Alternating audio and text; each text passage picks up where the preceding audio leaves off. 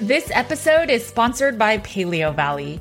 Paleo Valley's meat sticks have been a lifesaver during this hot summer. Since they're shelf stable, I always have three Paleo Valley meat sticks in my bag at all times. It's also been perfect for my boys' lunch boxes. I love Paleo Valley's grass finished beef sticks and pasture raised turkey sticks because they support U.S. family farmers that focus on regenerative agriculture. These meat sticks are from animals that have never been fed grains, soy, corn, or GMOs and have never been given antibiotics.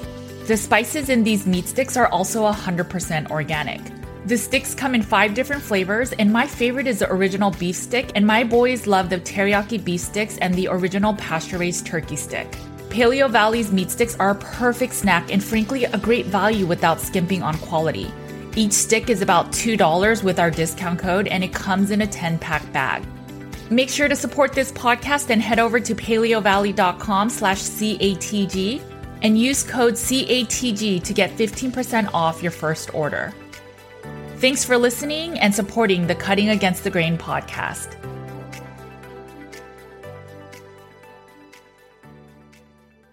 This episode is sponsored by Redmond's Real Salt.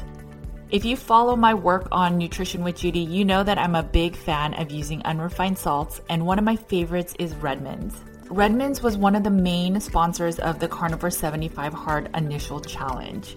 Redmond's not only has salts, they also have organic seasonings, which my husband uses all the time to cook with. And they also have toothpaste or earth paste that has no fluoride or chemicals and toxins. I love using earth paste with my kids and even on myself. We also use their facial detoxing supports like their facial mud and bentonite clay. They also have clay baby powder that is safer than conventional baby powders. And most of all, they have my favorite carnivore shirt and sweatshirts that I love to wear while working offline. I'm sure by now most of you use Redmond salt, but if you haven't checked out all their other goods, make sure to go to redmond.life and at checkout use code NWJ to get 15% off your purchase. Make sure to check out Redmond's and let's get back to the show.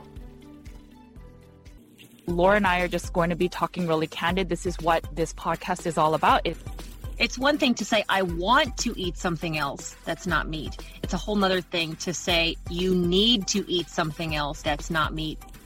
if you notice that you're jumping from diet to diet, at a certain point, you have to wonder the only common denominator is me. Get outside, go for a walk, get some vitamin D, breathe some fresh air, uh, and and stay happy and healthy and, and take care of yourselves. Let's just have some real talk. Welcome to the Cutting Against the Grain podcast. Hey guys, welcome back to the Cutting Against the Grain podcast. My name is Judy Cho and I'm here with my good friend Laura Spath. So Laura, um, we had to reschedule this podcast because you got sick. Um, how are you feeling? And if you kind of want to talk about it, because I didn't really get to talk to you much.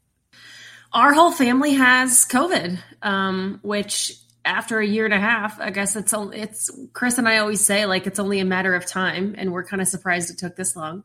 But um, Chris and I, Chris got COVID, and then I got it, and the kids got it, um, and so we're doing well now. It's been about a week since we started showing any symptoms. Chris was a few days before me because I was gone, and I got it then, obviously, when I came home.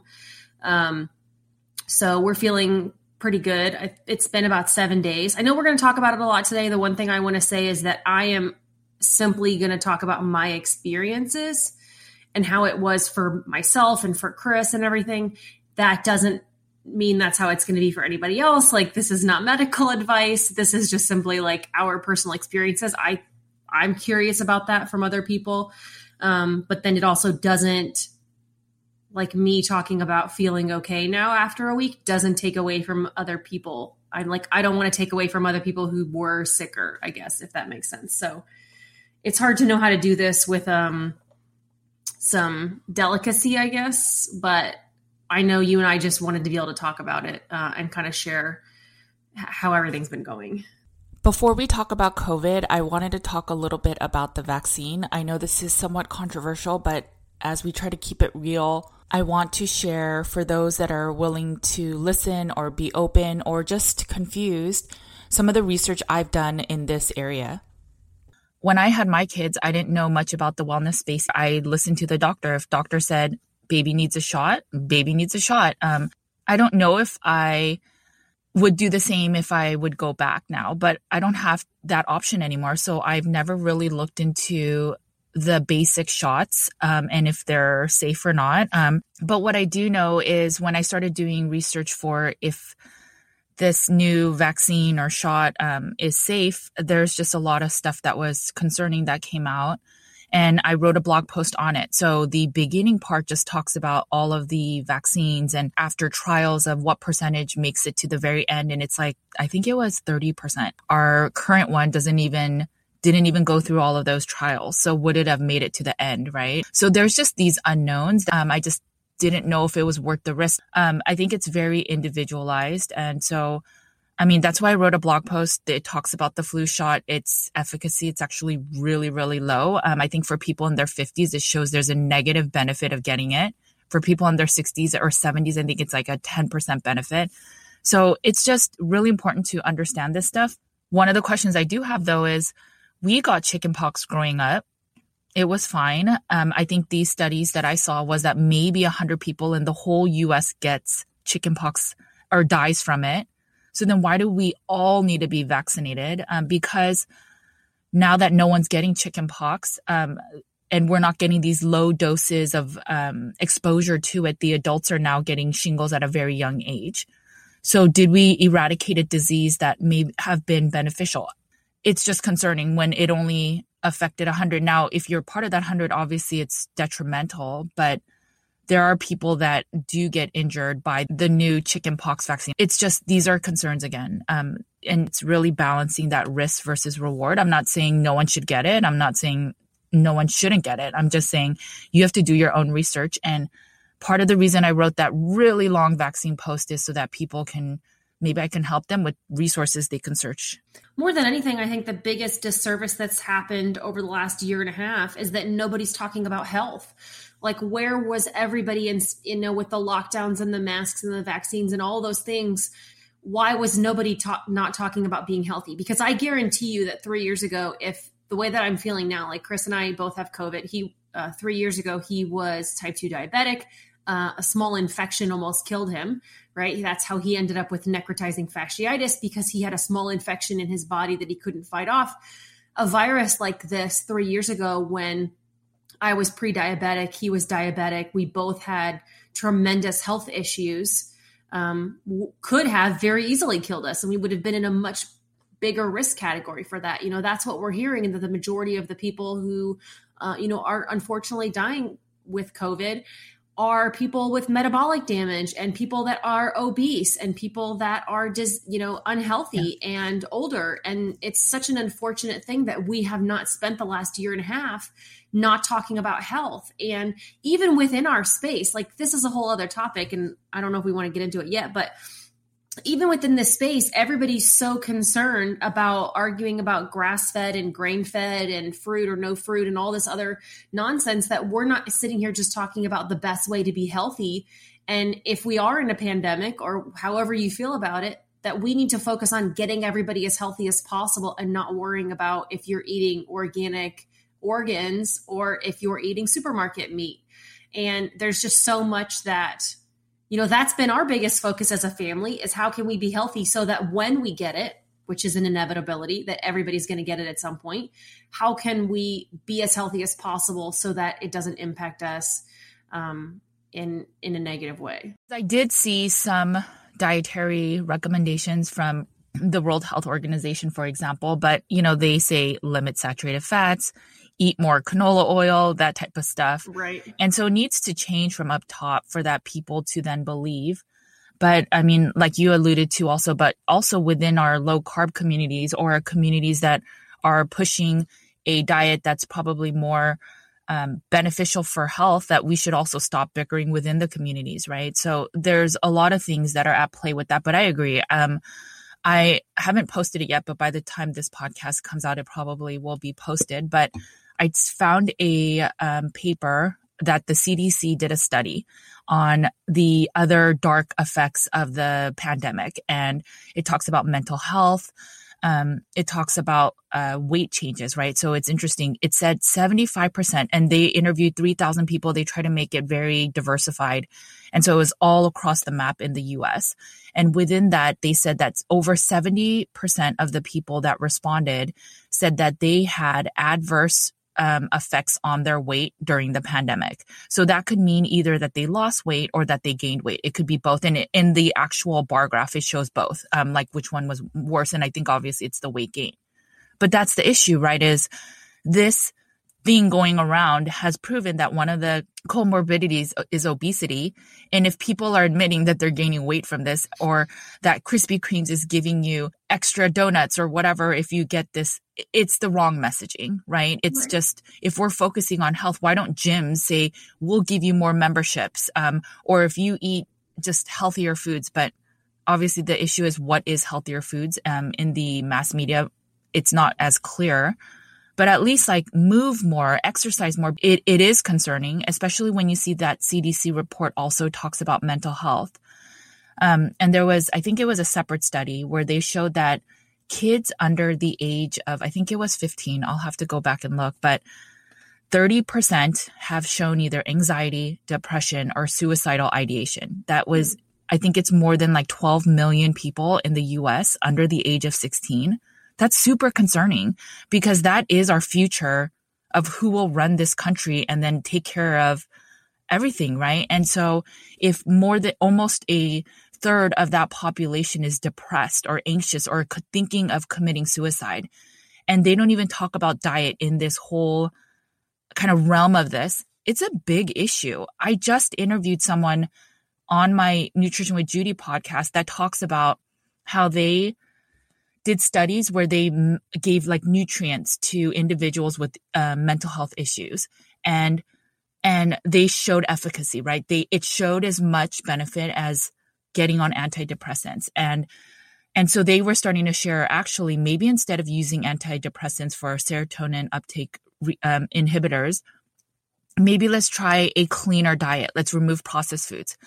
So there her ted talk has almost 2 million views and it is the only TED talk um, that has a banner on the top that basically says this is kind of misinformation.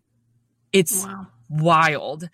Wow. I think that's the scariest part right now. There, you know, for kids, especially like as the school year starting, the, you know, the teachers unions, a lot of the different states, they're not allowing kids to go back to school. Um, and there's talk right now of doing lockdowns again. Even my like most pro mask, pro vaccine pro lockdown friends are like freaking out that we may have to go back into another lockdown. And like whether yeah. or not people comply with that or how that works is is really kind of up to every individual part of the country and and to every person. But it, it is proven that it didn't work the first time.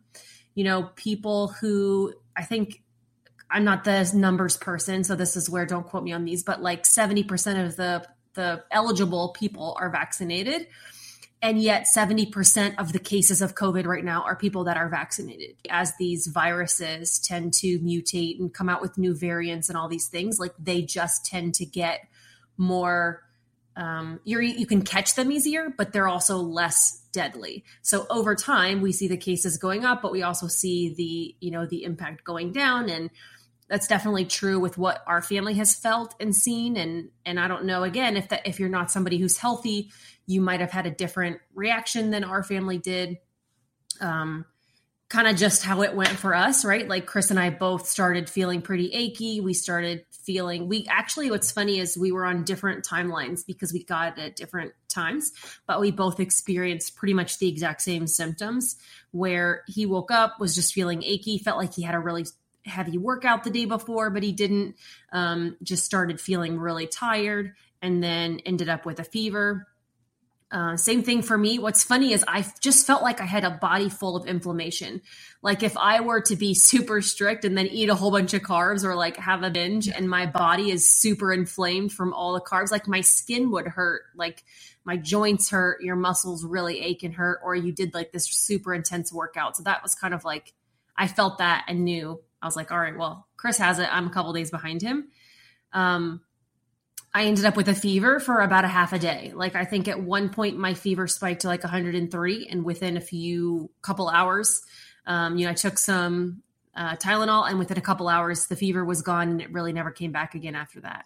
The kids, the only symptoms that they had was uh, they had like a low grade fever for a couple days, um, and that was it. So we got in front of kind of some protocol that we have done a lot of research on as far as medication goes. We found an online doctor to prescribe us the medication we wanted, and we took the vitamins that we have read about that we knew we wanted to take. Um, got lots of rest. But I will say more than anything, the most difficult part of all of this is the uncertainty and the fear that's put out there, this panic. Like there was one point we were several days in my fever had been gone. I was feeling fine.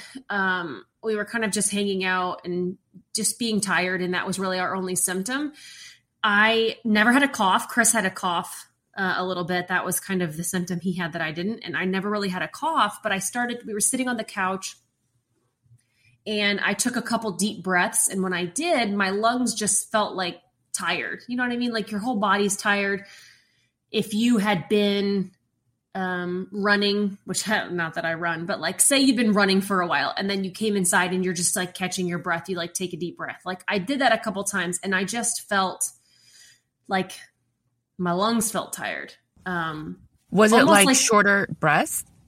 Not necessarily shorter breaths, but I just, my lungs felt sore almost, or like okay. I could take a deep breath, but then I would feel sore in my lungs, which is interesting because if I've ever had to wear a mask for an extended period of time, like flying, the minute you get off the plane and you take your mask off and you take those deep breaths, you almost feel the same way. Like your lungs just feel tired. So, did you guys lose your sense of smell? Um, you know, that's like one of the biggest things, and especially with kids, that's what I hear about often. Um, did your kids like just lose their appetite or lose their um, smell? My kids did not lose their appetite at all and still ate a tremendous amount. I honestly, I think the only symptom that they had, Penelope had a fever for a couple days, and I don't know if Nathaniel just didn't get it or if he just had no symptoms. He is sounding a little stuffed up now, like a week later, kind of like I am. I feel like that's my only lingering symptom. I kind of kept waiting for my sense of taste and smell to go away, and it didn't. Um, you know, I had a headache for a couple days. I had definitely inflammation. So, like, I was really sore, uh, like I mentioned, for a few days, for about a half an hour or half a day, sorry, a couple hours. I had a fever. And then, really, other than that, I just haven't been, I haven't really had much of an appetite um, until today. But overall, it really wasn't anything other than just, I kind of feel like I was detoxing from carbs, if that makes sense. Yeah it's like the low fatigue. There's a protocol that we followed that um, Dr. Pierre Kory, K O R Y, and Bret Weinstein talked a lot about on the Joe Rogan podcast. I had been very familiar with Bret Weinstein's um, work and talk about COVID protocols um, before then. And then I actually had been listening to that three hour podcast the day that we test positive. And so it was kind of perfect timing where then we were able to go to their website that they talk about and really dig into that. Um, and that's the exact protocol that we followed. So I don't know if it made a difference or not. Either way, I'm thankful. So the specific protocol you took, um, I show studies of the efficacy across other countries, and so I'll put the links in there. Yeah, we have another. We have a couple friends who are uh, medical doctors in ICU, and they've been dealing with COVID patients this entire time. And when they found out after the fact that that's the medication and the protocol we followed, um, they were pretty supportive and and really stood behind it. So it's definitely not something that's talked about right now, mainly because there's no money in it for any companies, um, and it's a it's a drug that's generic versions. There's no patents on it, and so you know we've talked about the money aspect, and and hopefully that's not what's happening here, but that's, that's definitely what it seems like when you have something that is helpful and potentially a cure, and and yet there's no money in it you know it's not it's something that's censored and not talked about which is why we're not saying the name of it because they would probably take this podcast down one of the studies I showed in my um, blog post is that other poor countries that weren't able to get access to any other medication, for some of those countries, this medication is over the counter. And a lot of those people that took it right away in those countries, they show that people got better very quickly. So, not saying that that's true for everyone. Okay, this is not medical advice, but there are studies that show it. And there's a specific page that I link to that shows all the different studies that are focused on this medication and this one other medication, and how there have been studies on the Lancet and other uh, papers that have been retracted for saying false information about this medication not being effective. Right. And the countries where they've used this medication for other things, like, um, you know, other types of viral infections and other types of parasites, um, this medication has been used for that for years, and they're less impacted from COVID uh, and have had less cases because this is something that's already been commonly used for them. I could not have just stayed home afraid for the last year and a half. But the unfortunate thing about this, I think, is the the fear that's put out in society because it's talked about in the news and the way things are talked about. Like we, I legitimately, we have family members who are just shocked that we aren't dead because there's so many people out there that feel like COVID is 100% death sentence and that if you get COVID, you're going to die. And even though I know that, there's still this moment of like you're in it and you you get that like uncertainty feeling of you don't know what's going to happen next. And like most people get sick, they feel bad for a few days and then they get better. And that's 99 over 99% of people are that way with COVID because there's the the less than 1% is talked about so much in the news on social media and that's what's being used to kind of like create this cope fear right? Fear is what creates clicks. It's what gets people to watch the news. That i even sat there in my moment as confident as i was in the research and the, the way that i felt even i started getting a little bit panicky and like i started just ha- all of a sudden next thing you know like my heart rate goes up I was started to get a little bit short of breath and I my fingers started tingling a little bit. I called a friend of mine. I told Chris, I was like, you should go to CVS and just get one of those little O2 monitors and like so we can monitor like our blood oxygen levels or whatever. Just because I was like thought, okay, right, this is real. This is, I'm can't breathe. Um, I called a friend of mine. I think I even messaged you that night, and I was like, "What am I yeah, going to do?" like is this a thing? Like is this maybe i maybe we've been too cavalier about this. Um and so i called a friend of mine who is an icu nurse um in at the hospital right now and deals exclusively with covid patients. And her husband is a fireman who is like an emt firefighter who shows up and deals with all kinds of cases like this like takes people to the hospital all day long and I called her and started explaining to her, and I was like, We've been fine. This is like day five. I haven't even coughed. All of a sudden, like out of nowhere, my heart rate's up. I'm getting short of breath. I'm like, my arms are tingling. I like getting getting a little double vision. And she just says to me, she was like, get, you know, obviously I was like, Chris is on his way to get an O2 monitor. And she's like, um, honestly, it sounds like you're having a panic attack. Yeah. and I was like, oh, okay. And the minute we started checking my like heart rate, it's, and this is what I'm, this is my point of all of this is like, I'm fine. I'm a healthy person. Everything that was happening for me from a COVID perspective was fine. But because of what's being said out there, because of the fear that is being pushed in anywhere, all of a sudden, like I even start panicking and like saying, like, what's going to happen to me? I was 100% fine. I literally just had a panic attack because I felt like I, for one second I took a deep breath and it felt off, which then makes you think, oh, great, this is it. That's the moment. Like, I've lived my life. Dear Jesus, here I come. Like, you know, and yeah. the minute she said that was almost like this click in my head of like, okay, now I could all of a sudden I like could start taking deep breaths again. And all of a sudden I like felt calmer and we I kind of just sat and breathed and like was fine and I went to sleep and woke up the next morning and have been completely fine. And so I don't know my point of all that is, but I think well, that it's the fear. Yeah. That fear you're talking about is totally true also in the meat space, right? So like let's say you've been eating meat based for a while, you feel really good and then you're like, "Oh my gosh, I went to the doctor, my cholesterol's out of range. He's saying that I need statins and I better get on it now or I'm going to drop dead very soon." So that's Um, very, very similar, right? And then we start questioning the diet. So we'll touch that in a second. Um, the other thing is if you listen to only mainstream media, they don't share the same numbers as you. So I just want to make sure that people, because I know some people are going to listen to this and say, what, what, what numbers is Laura talking about? That's not true. But when I like will Google r- random stuff, um, I'll see it says the only people getting sick from um, like this new Delta variant is the people that are not vaccinated. And so then people will think, oh my gosh, it's the unvaccinated that are getting everyone sick and letting this spread. But I mean, in my blog post, it talks about how um, they knew that this vaccine would not protect you from spreading this. And I think the core issue is like you're talking about is the fear. If you actually look at the numbers, and again, I put this in the COVID post, but the percentage, like you said, is under 1%, even for the highest risk people.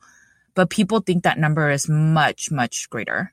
But what's interesting is it's less now, right? With this new variant, more people are getting are getting sick, but less people are dying because it's a less severe um, strain. And so that's I think that's the, the thing to note. But I, I think no other time in our in the history of our planet have we ever quarantined the healthy in order to protect the sick, right? And what and it's this you're doing such damage to children by keeping them out of schools which uh, you know i have thoughts about public school in general but like by keeping them out of normal schools by locking them up like you said the you know depression in children and the the problems that kids are having right now uh, is so severe compared to you know who are we actually protecting and what kind of quality of life are we giving anybody right now? I think that's the big part of it.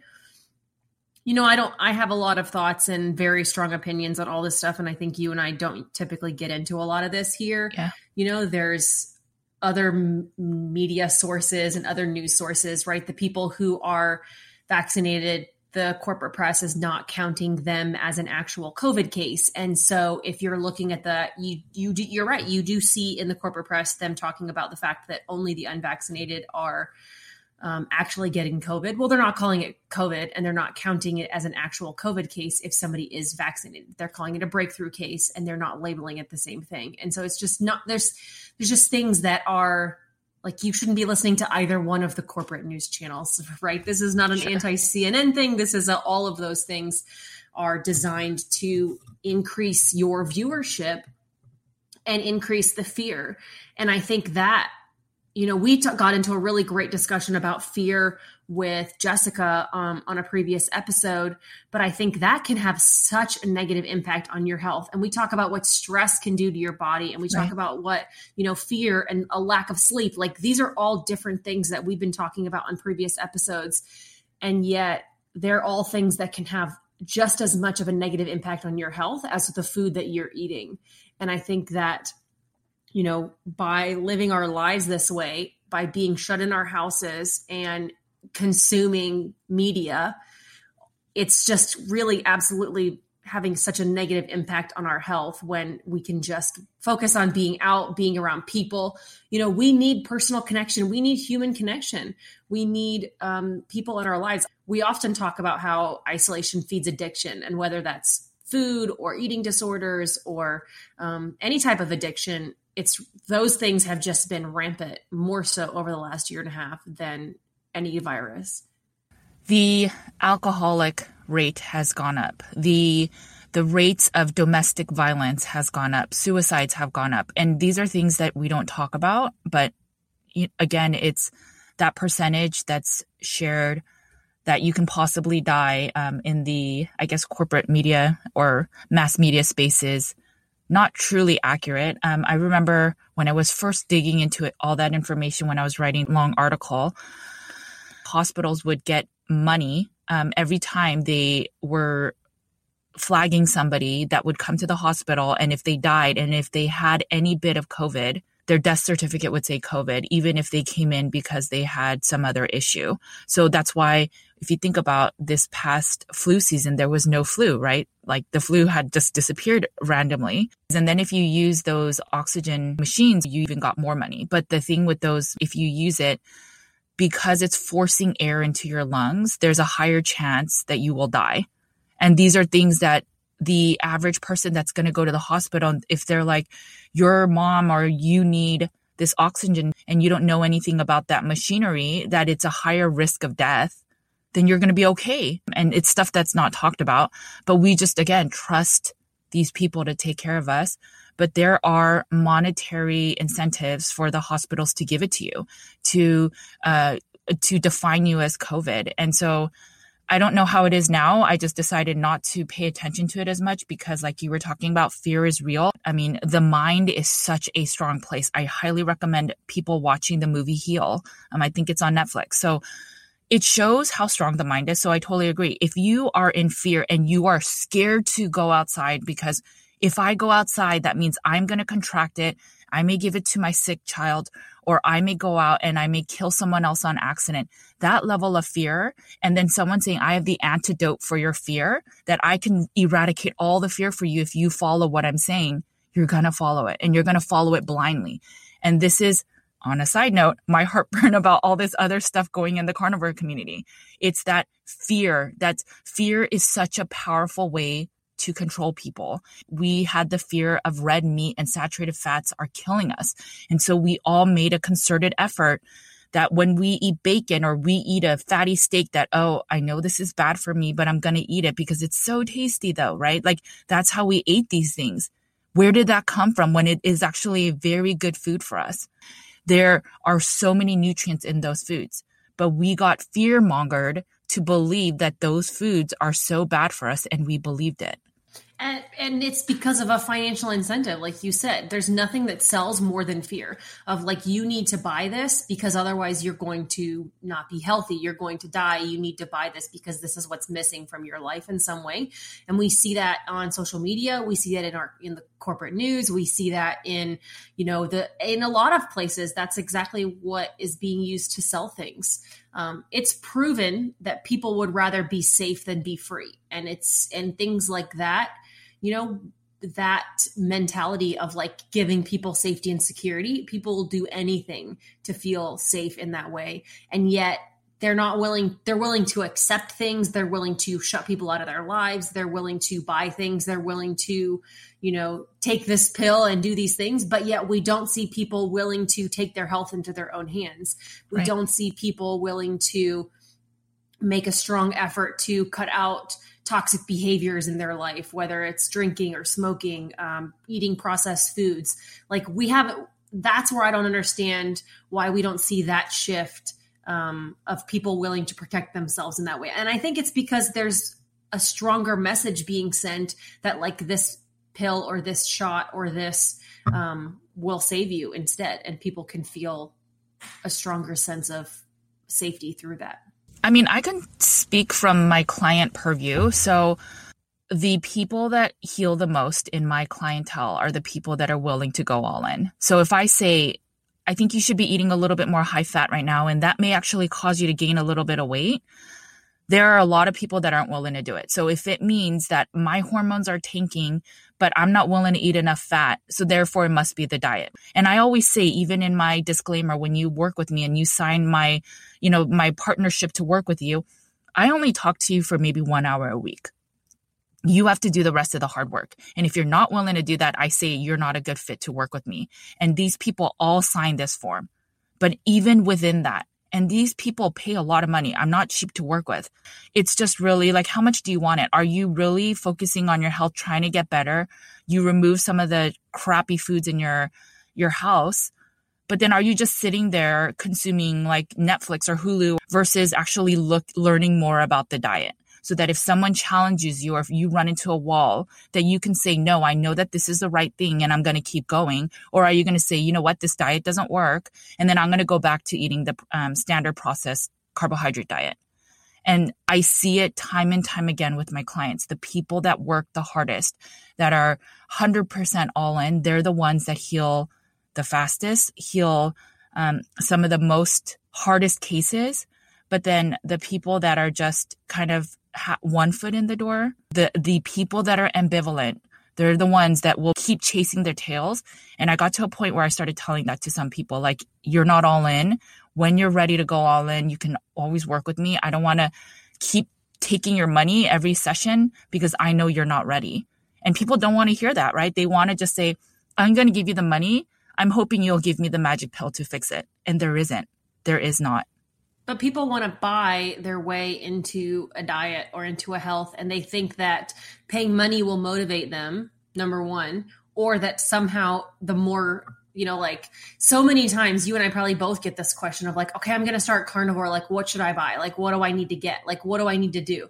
You don't need to do anything. There is free content out there everywhere. There is, you don't have to buy supplements at first for most people, right? You don't have to buy uh, shaker bottles. You don't have to buy special knives. You don't have to buy, you don't have to do anything. You just got to cut out all the other junk food and start eating meat. And then obviously over time, and I know you're a big proponent of like some people do need supplements at first, but the average person doesn't need to fill up an Amazon cart full of stuff like you yeah. are if you're going to do Whole 30 or you're going to do keto or you're going to start on a, a, South Beach diet. You don't have to go buy these shakes and like plan out all this stuff and get your little containers all ready. You just need to cut out the other food. It, it is that simple.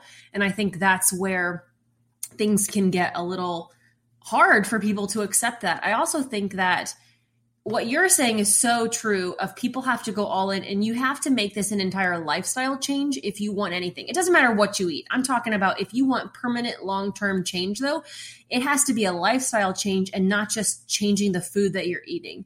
And then that was the biggest realization for me after a year because i changed the food that i was eating and i lost 120 pounds. But i couldn't keep it off I'm still figuring out how to keep it off because I have not committed to eh, changing my entire lifestyle. And until that that happens, until I find a way to incorporate some sort of movement every day and like being more active. I watch too much television, especially like obviously we're not even talking about the last couple weeks, but being sick. But I mean that until you decide that that's it's going to be more than just living the same exact life that you're already living, but changing your food. You're not going to have long term success until you decide to make this an entire lifestyle change. And maybe you're right. Maybe you don't get to go out to happy hour every week and have your wine tasting nights that you used to have. And maybe there's a loss for that. It's okay to grieve that loss of not being able to go out for Taco Tuesday anymore and have margaritas. And and until you're willing to if you're somebody who can, you know, keep those things in occasionally and not have it affect your health, it's fine. But I think the majority of people who've made it to this level of extreme diet with carnivore, it's because you can't handle moderation and it's because you can't handle just cutting back on most things and leaving in your, you know, margarita night that or your wine every night that you're having. Like whatever that is, you likely can't handle it, which is why you've ended up listening to this podcast and finding a carnivore diet in the first place. Um, people who can just make better choices and lose weight don't end up here. I, I completely agree with that. And I think that's, uh, you know, that kind of segues into the stuff that I've been going through with um, sharing a post, um, talking about how there are people that are, you know, I know our first podcast talks about carnivore hate, and we talk about, you know, there is no real true this is exactly carnivore. Obviously, carnivore in its simplistic terms is meat only and the animal based foods only. Um, but if you start adding a little bit of carbs here and there, that's fine. That doesn't mean that you're no longer part of the carnivore community, but it's different. If if I were to go, you know, like I say over time, if you can handle it, if you're metabolically flexible, if you're healing and you want to test out some berries or some plants, I think that's a good thing. I think that's a beneficial thing. I don't think people should only eat beef for the rest of their life. There is nutrients that are missing or not missing, but lack of. So there's like minimal thiamine and I think magnesium is another one. You could probably thrive off, off it still. The body could probably do other things, but the core message for me is just it's one thing to just say I'm going to eat berries and I'm still carnivore. Cool. Yeah, support you, right? But if you in that underlying message though are saying you shouldn't do carnivore diet long term because it is impacting your hormones. If you eat a meat only diet long term, you are ruining your health. If you eat a ketogenic diet long term, that is a destructive thing for your health. And these are the people that are advocating for the fruits and the honey. That is not the same as just saying, let's just eat fruit. What's the dogma, Judy? Like, who cares if we eat fruit and honey? That is not the same message. I am an advocate of trying different things as you heal. I try to see if I can eat some bit of carbs to see, okay, Judy, have you worked on your disordered eating? Are you still disordered? But I don't talk about that because that is not my thing about healing with carnivore. But when I, if I were to go, guys, you know what? I was wrong. Meat only is wrong. We need to actually eat carbs for our thyroid, for our um, hormones. If you're losing hair, that's because of your hormones and meat only, therefore, is bad. That's again that fear mongering. And that's where I have heartburn over this. Like uh, it, one of the posts was from Carnivore Aurelius. I think he's a great person. I have no idea who he really is, but I've actually talked to him. I've sent him my book. He shared it. He's a very respectable person, at least to me. But he has lately been saying, eat sugar because sugar and even white sugar um, it's you know like it is not what caused metabolic damage and all that stuff. I think there is some merit to that. I think there might be some merit to that it's not just sugar that causes metabolic disease. It might be the PUFAs and stuff and in terms of like seed oils. But they're not just saying just add sugar. That's not their message. Like that's what they're saying, but it's not. They're saying that if you stay on a meat only diet, your thyroid will get ruined. Like they literally say that, or that your hormones will get messed up, that you cannot do meat only alone. They're, they, they soften the blow with the kind of pu- fully public information by saying sugar is not bad for you. So they seem like, okay, so if you can handle sugar, great, right? That doesn't sound like dogma, but that is not what they're saying. I think Paul Saladino said at a certain point, um, ketogenic diets are toxic for you, right? We need to speak up. Like that is just maybe for him, maybe for some other people that are super metabolically healthy and young, but that is not true for everyone. My mother is 70. She eats mostly beef. Actually, she doesn't even eat chicken. And and if she eats a lot of fruit, her diabetic numbers go up or her blood sugar goes up. Maybe she can tolerate it more over time. That's great. But the reality is she is thriving on a meat only diet. Sometimes she adds avocado, sometimes she adds fruit. It's really rare. But in general, she eats mostly meat and she is 70. She sleeps through the night. Her hormones are completely normal. And to say that a meat only diet or a ketogenic diet, because obviously she's producing ketones without all the carbs, is bad for her. And if she didn't have me to tell her on the side, like what you're doing is fine as long as you feel okay, she might have just gone back, right? Because even my dad, with his church members, people would say, Oh, you're only eating meat? You better eat some plants. You're, you're going to get sick. And so my dad would always come back. Are you sure it's okay? What about my cholesterol? What about heart disease? Like, even though I advocate for that, even my father was skeptical because of the fear mongering he would get. And my concern with the Ray Peaters, with these people advocating for sugar, it's not that they're just saying, eat sugar and you'll be okay. That is not their message. If that was it alone, I'm fine with that. If you say to a carnivore, eat a little bit of sugar, it's not a big deal. Fine. That's not what they're saying. Their core message is that carnivore is super unhealthy for you. And that is why I got on the podium and said my soapbox of leave us alone. If, if the diet didn't work for you, fine, just leave. Like, just leave. If you're, if you want to advocate for Ray Peat, fine.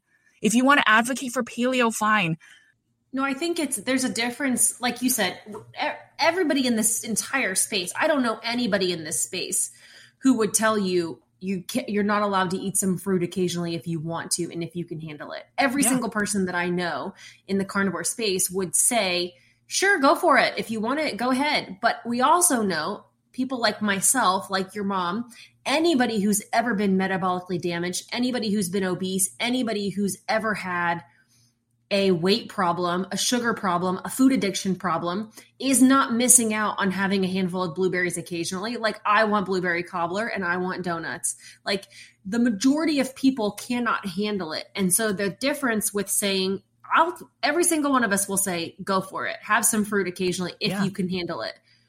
But to say that you need it and to say that you're going to mess up your health without it, I think is where you and I both flip that switch and get really passionate in the other direction to say, no, I can't handle it. I can't handle having some strawberries because then I'm just going to eat the whole container. And then I'm going to, next thing you know, be eating them on waffles. And like it's, my body is not missing out on that little bit of stuff. Like that sweet stuff is such a trigger for me, or having honey, or all those things that I just personally can't handle it. And I don't know too many people who've ever been obese that can. The people who are able to handle just having a little bit of sweet potato occasionally and a few berries and maybe some honey occasionally, like look at the people who are telling you that. They all are fit. They've never had a weight problem. They've never been obese. They extra they love to exercise for hours every day. And you're right because of the fitness of their body and because of the intensity of their workouts they might need that quick burning carbs um, but the majority of people who are taking their advice, trust me, I've spent a lifetime looking for an excuse to eat carbs and eat sugar. And having somebody who is fit and who is healthy and who's a doctor or who is an expert in this field telling me that it's okay for me to do those things has set me back in my life and in my health journey many, many times. And it's literally just the excuse that I need to go and eat a Snickers bar and I've done that in, in years past, right? Because that's just what I'm looking for, and because somebody's telling me sugar is fine. But they're not saying it's okay to eat sugar. They're saying you need to eat sugar. That's the right. difference. And that's what I'm going after because so that's the irony of this all is that they're the ones being dogmatic. They're saying, guys, if you eat meat only long term, if you eat a ketogenic long term, you're going to ruin your health. So you better go and eat some fruit. And it's like whatever sugar you want, but also reduce the PUFA. So here's my great argument with that, right? Let's say someone that does a carnivore diet is having issues with their thyroid or hormones and they decide, okay, I'm going to listen to these people that are advocating for a little bit of sugar so that my thyroid doesn't get wrecked or let me get some fruit and honey. And so let's say they do that. But they also say, but this is their nuance. You have to remove all PUFAs. So then you have to remove obviously all the seed oils and toxic oils. So obviously that's a given, but that also includes like the chicken, or the pork from the grocery store. So the chicken, the pork. That also includes salmon because salmon has PUFAs, right? So let's say you remove all of that from your diet and you eat, start eating like 300 grams of sugar, 200 grams of sugar, even 150. And at first you're like, wow, I'm feeling great. Oh my gosh, this, this makes sense. I have more energy from sugar. Obviously, when you first have sugar, you get on a sugar high. There's truth to that, right? Right. But let's say you're two months in and now you have a hard day and you're stressed and you're like, I don't want the fruit today. I don't want the honey. I want the real sugar. And you know what? They say sugar is not bad for you. And so you pick up the donut or you pick up the chips. Well, look, that actually has PUFAs now. And then, and then that is the whole metabolic disease, right? So what they're saying is if you eat beef only and, and fruits and like other sugary foods like raw dairy and stuff, if you eat that and you feed your children that from a very young age, as long as you remove all PUFAs, they're going to be healthy. That's essentially their point, right? Are you willing to test that on your children? Are you willing to do beef only plus fruits and, and real white cane sugar and, and just remove every single bit of PUFAs to see if their experiment is right? Like, I'm not willing to do that with my children. The reality is it's probably going to be everywhere right? So that means you can never eat out at a restaurant ever again, or almost everyone uses some type of PUFA. So then what? And that's that's the risk with that diet. So you eat all the sugar you want and you're slowly possibly risking metabolic disease and then assuming you never touch PUFAs, maybe you'll be okay. But what happens when you have the hard days and you eat some junk food and you eat that cake with the seed oils? Then what? Then are you going to be responsible for those people that have addictions? There is a MeatRx coach, for example. I think this person does interviews and talks to other people, and that's great. Like that content is really good. But what is MeatRx? It's a platform and community that is trying to gather people to th- that have finally committed. Okay, I don't know about this diet, right? But I want to try a meat only diet to see if it'll heal my autoimmune, my depression, whatever it may be. So they finally decide to pay a community and join a group to learn about the benefits of meat and a meat only ish diet. And then if this person becomes their coach, who essentially now is a Ray repeater. So believes in the fruits, believes that we need, again, the word operative word is need. We need fruits and we need carbs for our health and hormone health. Well, imagine me four years ago going and knowing nothing about really this diet and wanting to learn from the MeatRx community. And this is becomes my coach. You think this coach is really going to tell me not to eat carbs? And this is the core of the issue. So if I'm new, at least let me peruse the community, but being a coach and representing your brand as MeatRx, but your belief system is different. And that's where I feel like people who we need to find what's the most realistic way for people to get their health. And this circles all the way back to the COVID stuff is like, what's the most realistic way for us to be healthy? And that is to cut out the sugars and do the best that you can. Cut out sugars, carbs, eat meat, eat the meat you like, the meat that you can afford, and like, um, and focus on getting healthy because the majority of people are do not do this for a full-time job. Yeah. The majority of people do not live their entire lives with the entire day free to research, go find their food, um, exercise all day long. We all have lives. The majority of people have uh, jobs and kids and a life, and they want to be able to have flexibility to live their lives. And as much as we want to think in this carnivore space, the majority of people are not going to be strict 365 days a year. And so, totally. what is the best way to find health? To let people, whatever, go have your cheat day, eat your cake on your birthday, like do those things occasionally. But then the 90% of the time, you live your life eating no carbs. I would say that the majority of people are going to be extremely healthy and lose weight and live long, happy, healthy lives and be able to protect themselves from any type of virus or sickness or metabolic damage that's going to come up versus putting s- things in such an extreme category that it's unattainable for people. Yeah, I think I'm really trying to marry what's going on in the social media space and then what I see in my practice. And it's true. It's just the number one thing that people need is what will make this stick and stick for the long term your diet doesn't have to be 100% perfect. If it's ideal 80% of the time, that's that's what's great. And that is a struggle for most people because most people aren't in the health space. Most people are busy. And so some days they're busy and they didn't have enough food. They'll just grab some chips and they're like, well, that, that'll sustain me for a little bit. And then there goes their diet a little bit because that's real life.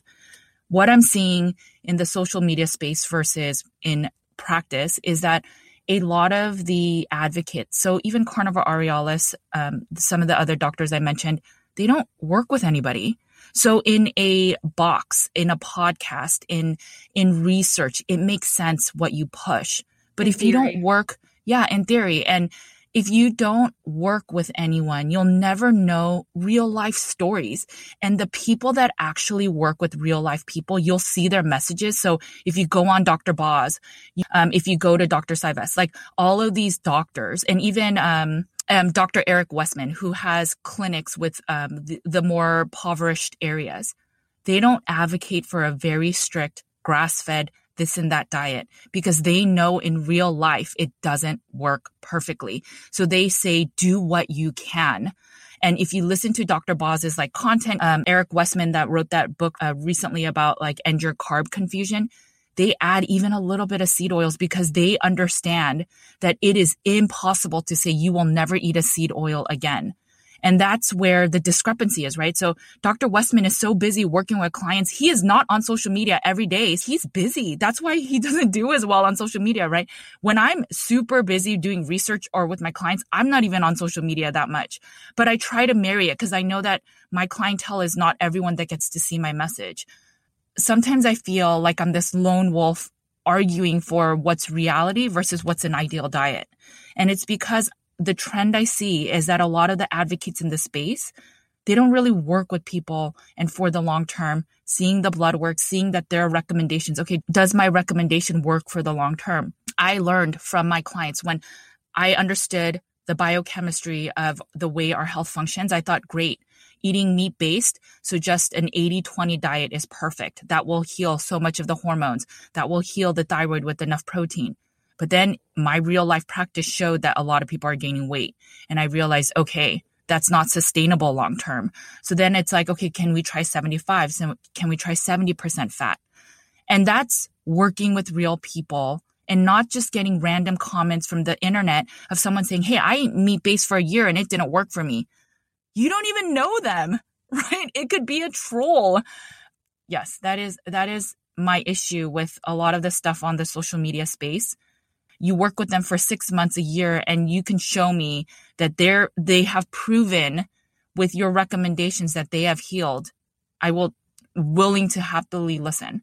But until you show me that and you're just pushing a product, I'm sorry. Like your recommendations is just an N equals one.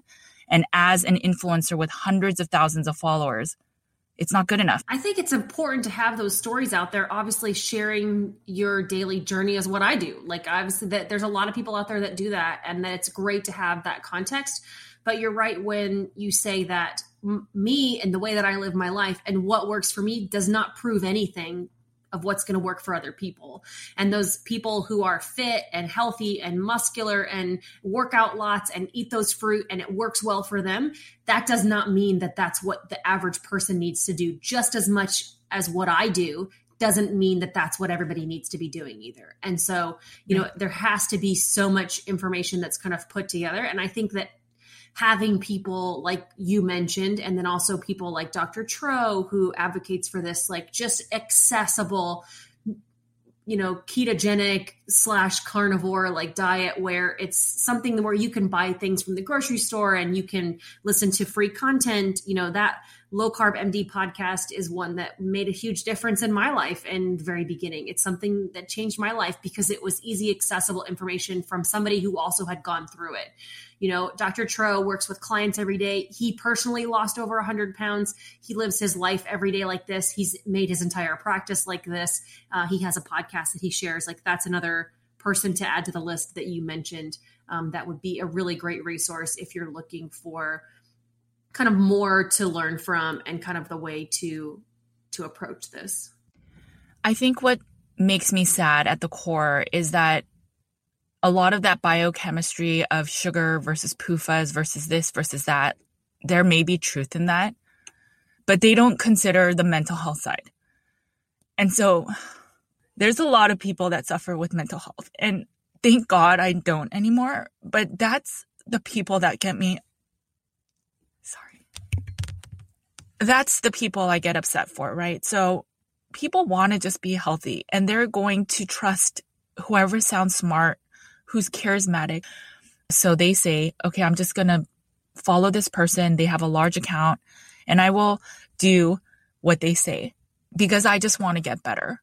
And then they advocate for fruit. And this person that has the mental health struggles because of their addiction to sugar or leaning on food for comfort, they then turn to food for comfort and they do everything that these people are advocating for are saying not to do, right? Like to eat the foods with PUFAs and junk foods.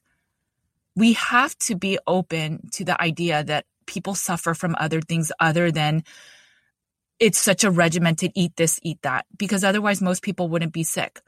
We know that eating McDonald's or Pizza Hut or these restaurants on a daily basis is not good for us, but they still make money. And why is that? Because some of it is a mental health thing. Some of it is an addiction. Some of us turn to these foods for comfort. And we have to keep that in mind when we share these narratives of sugar is okay to eat. It might be for some people, but not everyone. And so when you fearmonger a diet that actually may work for people that are food addicts for saying eat a meat only diet while you heal your mental health, they are now throwing that at out of the table as an option. And that is the part that saddens me because that is what I fixed or healed on this diet is my mental health. And now I can try to try the sugar because I'm there. But I'm 4 years in. And and if somebody and thank God these people weren't around when I started this 4 years ago because I might have been lost. Right. We wouldn't have made it this far. It it'd have been too confusing. I would have been too overwhelmed. And so that's that's just my thing is just think about every individual. Not everybody looks like you and being fit and muscular and working out every day. And and that's that's really it. Carnivore or a meat only diet can be an option, a viable diet option without any carbs. And when someone says no, you cannot long term, that is where my issue is. And I hate it that people just instantly go, you're dogmatic because you're saying you can't eat fruit, or you're dogmatic because you can't say to eat honey. But that's not the core message. And that is not their core message. Their core message is that meat only long term is horrible for your health.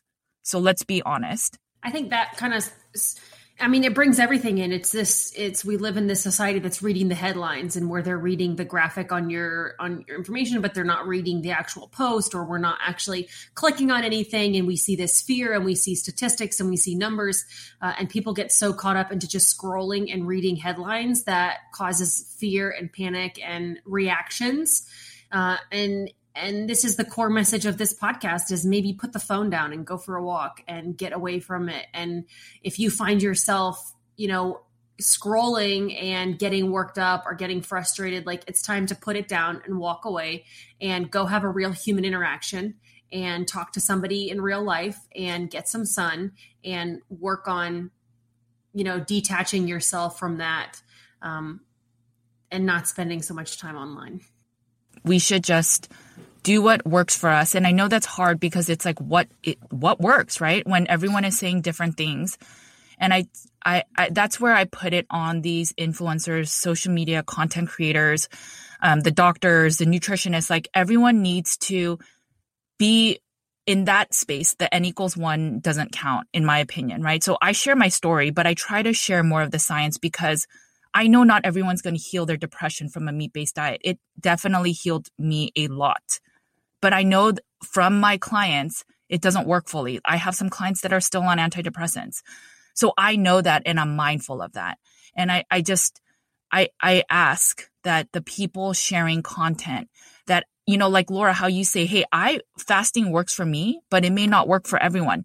I mean, at least have that little bit of disclaimer at the end, right? At least share that you're just sharing your journey or, or that, you know, and I know that Paul Saladino does that. I know he says if you're going to eat fruit, make sure you're metabolically healthy. So I'm thankful he does that. But I know his messaging also gets lost, right? Because not everyone listens to everything that everyone puts out.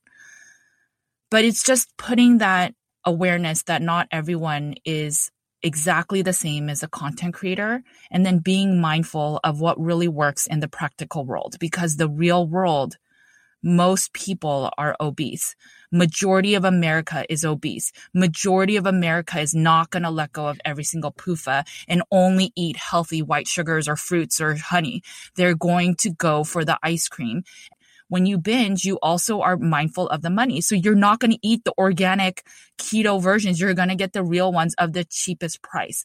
Let's, let's just be real and let's, let's be mindful of the mass community.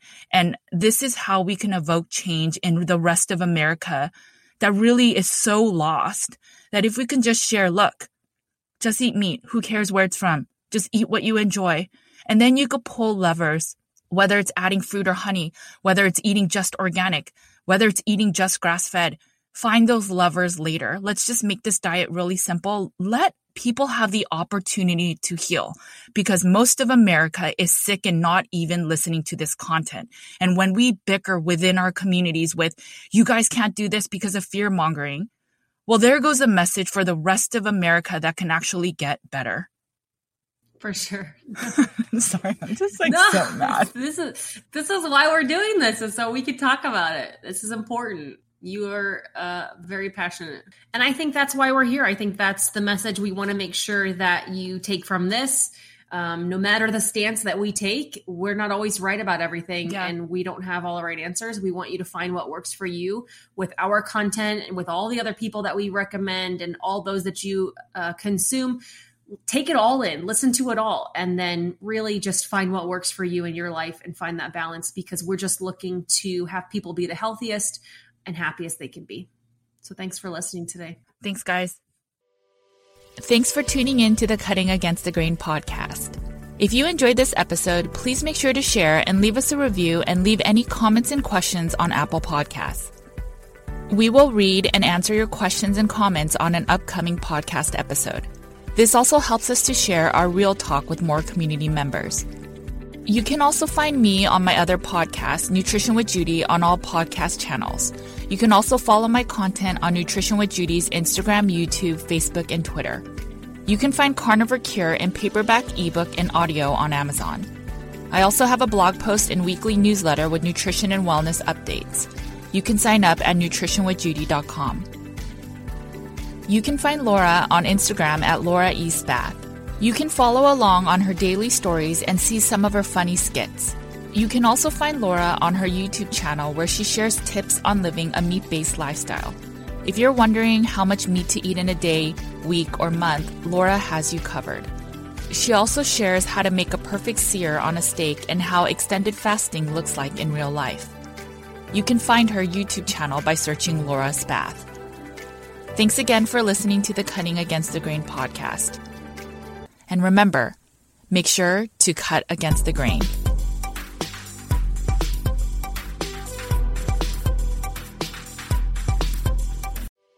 Thanks for tuning in to the Cutting Against the Grain podcast.